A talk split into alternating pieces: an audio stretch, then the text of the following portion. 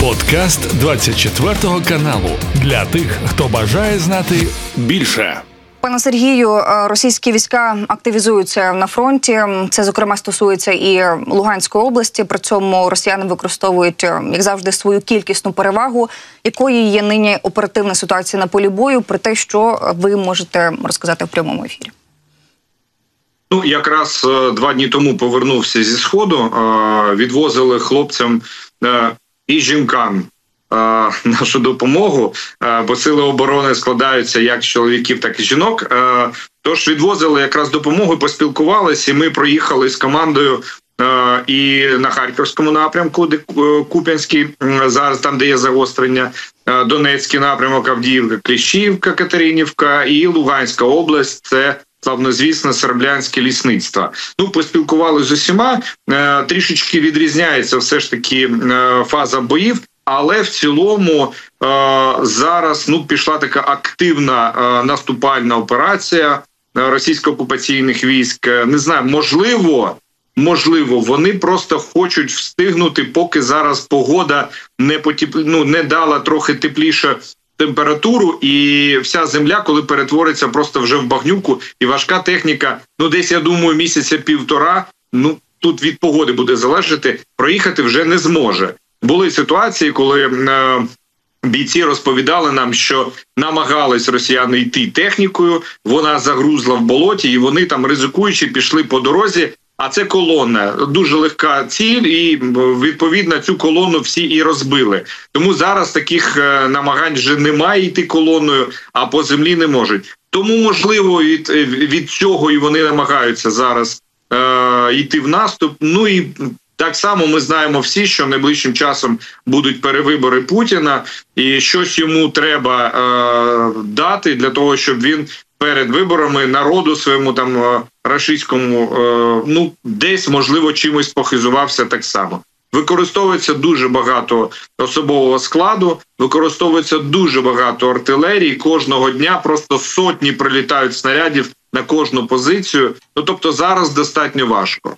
Сергію, ви згадали Серебрянський ліс раніше, якщо можна було сховатися від дронів, е, за рахунок зараз і погодних умов е, пори року маскування не таке, як раніше. Якщо ми е, до прикладу беремо літній період часу, з якими складнощами зараз стикаються наші бійці у серебрянському лісництві, наскільки часто окупанти використовують безпілотні літальні авіаційні комплекси і дрони камікадзе, про які ми вище згадували, ну і так само про використання фабів ворожої авіації. про прошу згадати.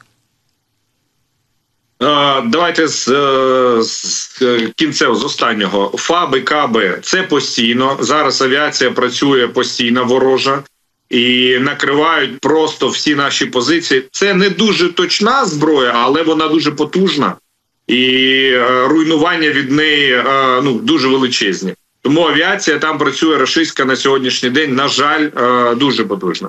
Що стосується сховатись е, в лісі, ну е, тут ті, хто знають, як зараз виглядає е, серебрянське лісництво, розуміють, що там сховатись майже неможливо, тому що навіть в мене на сторінці в Фейсбуці є фотографії з дрона серебрянського лісництва. Це просто гілки стоять, переламані повністю. Воно зруйновано щоденним протягом декількох місяців обстрілів просто шаленим артилерії. Давайте просто як приклад я вам наведу один з днів на одну позицію, на одну тільки. Росіяни використали, використовуючи два калібра 122 і 152, більше 500 снарядів за добу. І це тільки одна позиція. Уявіть собі, там нема вже лісу просто.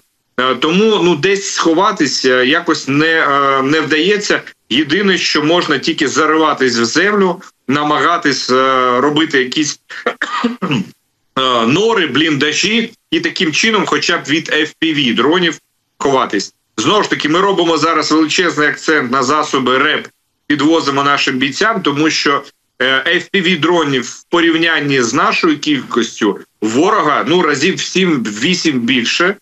І якщо ми запроваджували використання цієї зброї, то на сьогоднішній день росіяни переважають нас як в кількості е, цих fpv дронів, так і в якості в сенсі тому, що вони перші почали використовувати камери нічного бачення, тепловізійні прилади на fpv дронах і зараз цього дуже багато на фронті, і вони дійсно ну тут ставлять таку величезну загрозу.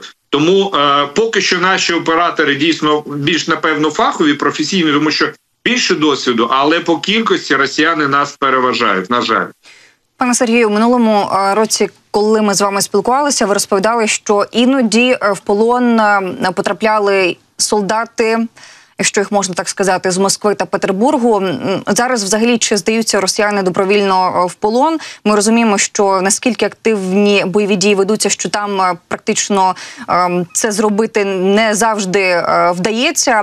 Якщо так, то з яких підрозділів здаються в полон, і загалом з яких районів чи присутня в цьому списку Москва і Петербург, які були в минулому році?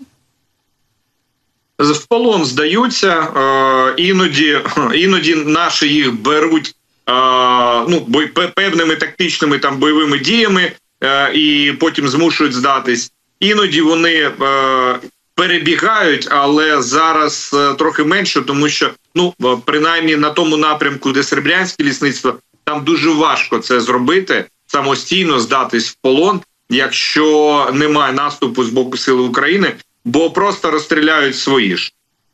І іноді, ну враховуючи те, що підготовка така слаба в е, мобілізованих, то іноді вони там блукають по позиціям, особливо якщо там десь туман, і можуть зайти не на ту територію. І відповідно, ну от в нашу крайню поїздку так і було. В принципі, хлопці сказали, що от якраз полонений зайшов е, в тумані не на ту позицію. Виявилося, що це наші там хлопці його підібрали.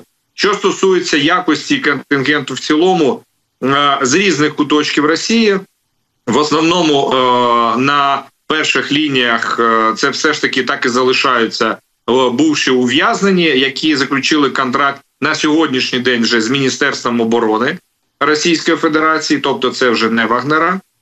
Ну і там, де вдається. Хоча б якийсь успіх отримати росіянам невеличкий там на на рівні опорного пункту, то там вже вони кидають далі кадрові підрозділи, кадрові війська. Ну тут так само палітра е, величезна по всій Росії кадровиків, але це більш професійні вже е, військові.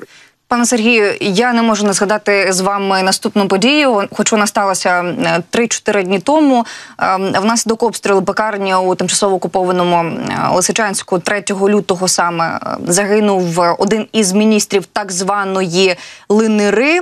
Е, і про це повідомляли самі російські пропагандистські засоби масової інформації. Чи з'явилися додаткові деталі за ці дні його загибелі? І, взагалі, про що е, волає розповідає? Пропагандистська е, і армія, і так само окупаційна армія у е, соцмережах, в телеграм-каналах та е, в інших пабліках.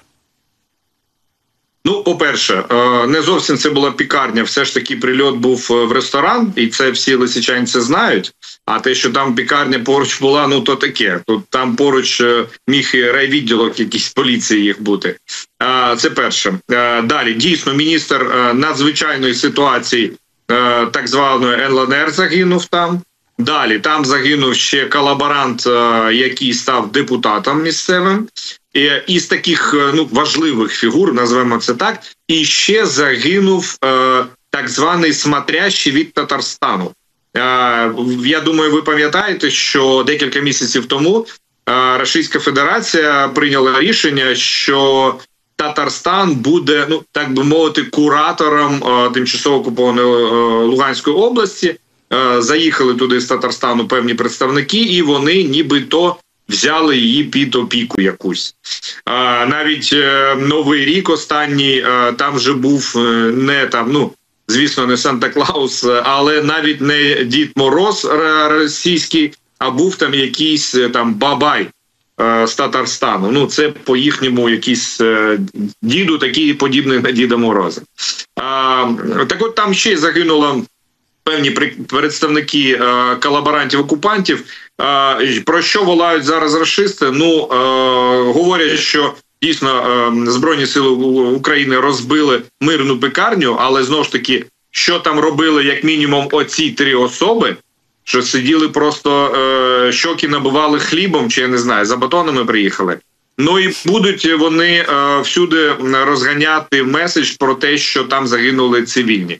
Але знаєте, е, всі цивільні чітко знають, що е, якщо не знаходитись біля військових об'єктів, біля казарм, біля шпиталів, біля е, скупчення військової техніки, біля центрів, де знаходяться там на штаби, на якісь наради збираються рашиці чи колаборанти, то їм в принципі нічого не загрожує. Але коли е, йде обстріл ну якогось е, там готелю е, чи можливо ресторану, де харчуються військові, і поруч знаходились цивільні, ну то на жаль, е, бувають втрати серед цивільних, але це поодинокі випадки.